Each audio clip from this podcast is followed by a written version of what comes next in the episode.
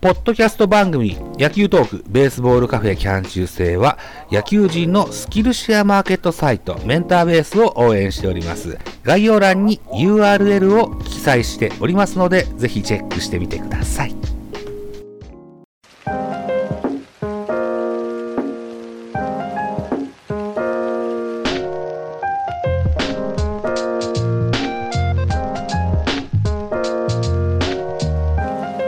ベカフェ。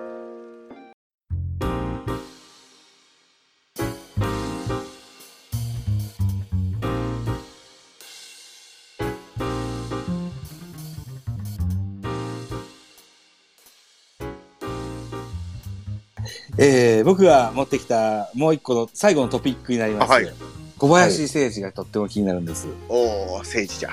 あえー今年は60試合に出場してまして、91打数13安打。これは今日の成績は含まれてないんですけど、今日は出たんですか、小林はー。出てないですね。ああ、じゃあこれは維持ですね。キープなんですね。さあ、どうなるでしょうかということですよね。えー、こうん。なんか今年で最後ですよね、あの契約が。そうなんです。よ。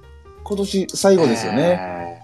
で、何やら今シーズン中にベンチに入ってたからということで、えー海外 FA 権も獲得した小林さんです。おとおいう。ふうに聞いまてあ、まメすジャーけでども。もってこいって感じですかね。うんでですよ。、えっ、と、まあ、後輩の大志田選手が、まあ、結構打ってるってこともあって、うんえー、盗塁阻止率も高いということもあって、まあうん、第一候補、あの、正捕手としての第一候補は、大城選手に白羽の矢立つことでしょうと。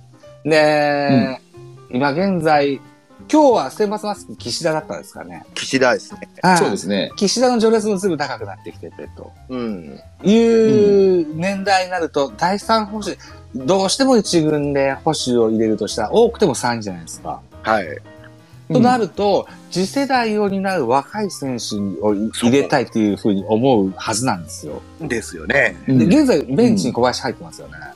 はい。そう遠くない将来小林が外されるはずなんですよね。うん。うんそのタイミングは来年かどうかっていうようなことですよね。えうーんで、あのープロ野球球団としてあるべき姿だと思うんです。その、ん年齢の形成ですとか、えーベンチ入りのキャッチャーのね、こう話なんですけども。ん。うんうん。ということで、小林誠司は巨人にでえ骨をうずめるんでしょうかそれとももう他球団に移話るんやでなしょうかはい。えっと、僕の意見からいいですか。いいですか聞聞かせていただいて。ありがはいとうございます。はいあの、まあ、えー年齢的にはキャッチャー陣で一番上なわけじゃないですか。はい。あの、うんベテランキャッチャーというのは、ある一定以上の価値はあると思うんですね。はいだから、3番手保守に小林がいらんかと言ったら、えー入れても、えー戦力としては見込めるかなとは思うんですけど、はい。あの、その、うん山瀬もそろそろあの使っていかんと、はい。あのうんうんやっぱ経験積ましてなんぼのポジションなんで、はい。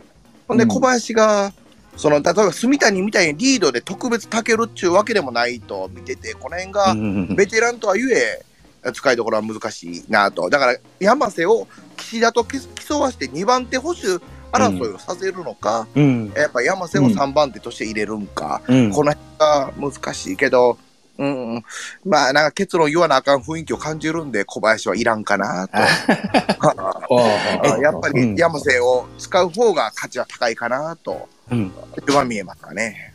えっ、と、今、うん田中さんがおっしゃられたように、小林はこう、リード面はいまいちかなっていうような話だったんですよね。特別なことはない。うん。オーソドックスですよね。僕もそのように感じるんですけど、他球団の方、うんファンの方ですとか、あるいはこう、ジャーナリストの方々、あの、ライターの方々に言わせると、高リードのっていう結構つくんですよね、 小林。それ、うんせえへんから言いたいだけやろって感狂じもん狂言高リードってつけるんですよね。ううんうんんで、やっぱり同じようにライターさんの方々は、セリーグの野球 DH じゃないですよと。うんで、8番小林、9番ピッチャーとなると、もう自動的にその回は2つアウトがもらえるようなもんだっていうような判断。うんこんなことも結構言われたりするんですよね。そうなんですよ。うんうん。さあ、ジャガーさんですよ。小林誠司は、はいの明日はどっちだの話いかがでしょうもうあれですね、コーチ兼任にするんじゃないですか。それはいいですね。わかんないですけど。はい。コーチ兼任で、まあ、その、プレイヤーとしてももちろん、まあ、きますけど、でもやっぱり二軍のキャッチャーを育てる役割とか、二軍の選手兼コーチって意味ですか。まあ、選手、2軍にいたり、1軍にいたり、うんうんまあ、ああ。まあその時の状況によって分けるとな思るほうんでど、すけなど、るほど。うんうんうん、コーチ兼任として、今、来年35じゃないですか、はうん、38ぐらいまでの契約を結ぶんじゃないですかねあー他球団移籍というのは考えられないって話ですね、お二人とも。た。僕、多分ないと思います、それは。いえっと、小林でええのを取れるならば、僕はありやとは。 FA で言いますと、小林誠司は B ランクだそうですよ。うん。 B ランクということは人的保障が発生しますね。そうですね。えうーんうんうん、で、小林で、あの小林 MA となると1億円以上ってことでしょ今が1億やから。はい。あ、これは、これはな。さああの日ハムの加藤が取れるんだったら、それ出しますよね。うん。あ、ピッチャーの加藤はい、日はいハムは、えっと、昨シーズンのオフに、伏見トライと、それから、アリエル・マルチネスを加入しましたよね。うん。で、シーズン中には、去年の正捕手の宇佐美出しましたよ。うん。ということで、キャッチャーは結構充実してるというふうに映ってるんですよね。小林で住谷もらうっちょっとどうです かうーん楽天から。もらえるか言われて。あ ーまた、ま経緯、出ていった人だからさ、 帰ってきてくれるのむちかゃむちゃくちゃですからね、こんなんやったら。 あ本人がでも FA するとは思えないですけどね、小林なが。そんなイメージがなんとなくありますけどね。う。うんんえー、巨人をついてくださってるのであれば一番いいんですけどね。で、小林が受けると投げやすいとはピッチャー陣、ほんまか嘘かよう言いますよね。あの、大エース、菅野さんと、それから、えー沢村賞、山口周も同じようなこと言ってますね。言うてますよね。うんで、なんか若手体制とかも含めてよう言うてるから、あ、そうですか。あーこの辺が、うん、あの思って僕らが見えてる以上にいい効果をもたらしてるんやったら戦力としては悪くないかもしれないんですけど、一流投手んだからこそ分かる保守、うん小林の魅力っていうのもあるのかだな。から岸田が2番手というか、まあ、大城の休養要員で週1、2、うん、えースタメンで使って、まあ、買い取って、まあ、終盤かな、あのダイソー出したりしたときに、小林がいるっていうのは強みになるかもしれないんですけどね。なるほどね。そうですね。まああと、まあ、怪我のリスクとかがあるんで、うんけど、そんなん言うとったら、山瀬がいつまでたっても使えへんから、そこなんですよ。ここのこのバランスね。うんうんそうか、ベテランとかそういう一流のピッチャーが、投げたいキャッチャーが小林だとするならば、うんそのベテランのピッチャーが、あ一流どころが多い楽天、田中将大さんですとか、則本さんですとか、岸さんとかいらっしゃいますね。うんうんうん、欲しがってくれるかなどうかなあの楽天の安田ってキャッチャーいなかったですかおお、安田ってなんか聞いたことある。なんか、あのさホームラン打ったやつでですねすよね。あのなんか打てる、打てるは捕手。うん、うん。いあれが確か2軍にいるんですよね、最近は。ああ、はい。はいはいはいはい。ああ、そやから、あれぐらい、あまあ、あれもらってもしゃあない か。いやー、そやな、どっちかやったら、リードにたける3番って星が欲しいわけですもんね。楽天で、隅田以外のキャッチャーで言うと、大田とそれから、堀内ですかうん、あうんとうは、ん住谷と、まあ、でもま、あそんなも大んか城の後かまって意味では面白いか。うん、あうん、そうですね。なかなか、キャッチャーも優秀な、そのアマチュア選手が出てくるっていうのも、10年に一度ぐらいみたいなイメージがあるじゃないですあ、か。ん、うん、ねうえ、んだからそのなかなか即戦力で取れっていうのは難しいだろうしね。これは小林話はめっちゃむずいです わ。むずいですね。むずいけど、まあ、うん、現状を見ると、手放して他の取れるんやったら、うんあの、それも、小林の出場機会って意味でもありかなとは。ちなみに、西武ってどうなんですかね西武。森が抜けたじゃないですか。はい。で、今、一番マスク被ってる選手が誰かわかんないですけど、古賀というキャッチャーいるっていうのを聞いたことがあって、あはい。あドラフト3位で入った中央大からのあ。今日もスタメンマスクかぶってあ、ますそうなんですか。うんあーうんで、うんえっと、スタイフの配信者で宇治原秀明さんって方がいらっしゃって、うん。今はといても、あの、精力的に西武を追ってらっしゃるんですよ。ほうほうほう。うんうで、んよくインタビューもされるそうなんですけども、あの、この日の、このゲームの何回のこのプレーはどのような意味があってやったんですかっていうような質問をすると、ちゃんと、あの、論理立てて説明してくださるんですって。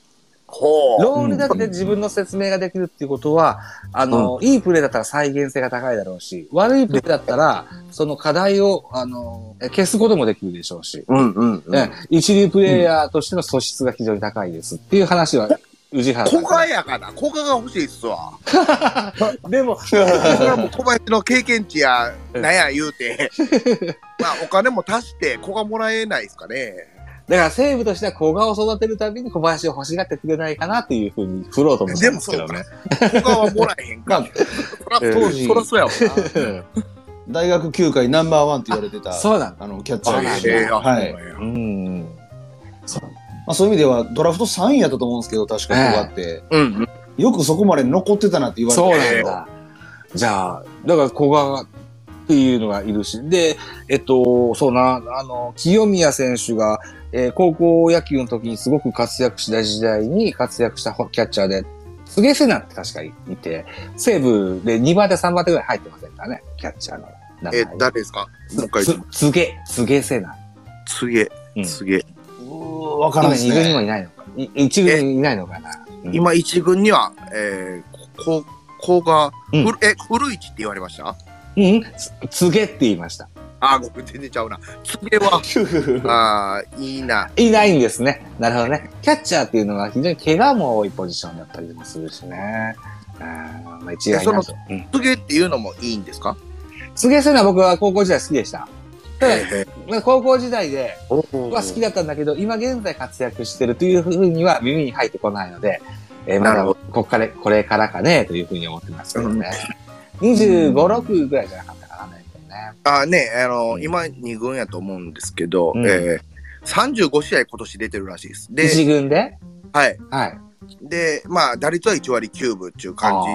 けど、まあ、言うたら保守なんで、そっちがどうかですようね。んう。ん。ちょっとわからへんな。うんもしかしたら西武は小林誠司欲しがってくれるような可能性も高いかなというふうに思ってるんですけど、逆に、うんそうなあ西武さんからなどのような選手がもらえるかっていうのもなんか気になってもくるんですけど、まあ、小林は小林で、ほん、キャッチャー取るという、あん難しいな。あの、一応山瀬もおるし、もう一人北もおるでしょ。うんあうーんで、その若いの、だからキャッチャーが増えた過程、うん状況は変わらへんって感じですもんね、その取ってきたやつも。うん。うん、だ取れたとしてもね、小林変えて。はいはいはい。うん小林で何を取るか、取るべきかすらわからない。 であるならうば、ん高知兼任でいていただくのが一番いい,、いいのかしら、いや、そう、もう、なんか、すっきりするのは引退してくれって感じです かね。い引退してコーチ言うのは一番綺麗かな。そうですね。うん。えっ、と、巨人西部間で言うと、内海哲也さんが出ていって、今、二軍のピッチングコーチしてますよね。ワクワクはい。おそらく、うんキャリアの終盤では巨人に帰ってきてくれるんじゃないかと切に願ってるんですけども、うんうんうんうん他球団での修行っていうのも一個のありかなとは思ったりもするんですけどね。セリーグの野球しか知らないっていうのも、ちょっとまあね、引き出し増やす意味でも、パーを見ても面白いのかなとは。あ、面白いでしょううね。ん。じゃあ小林くれるんだったら、金子あげるって言われても、金子はいらんわというふうに思います しね。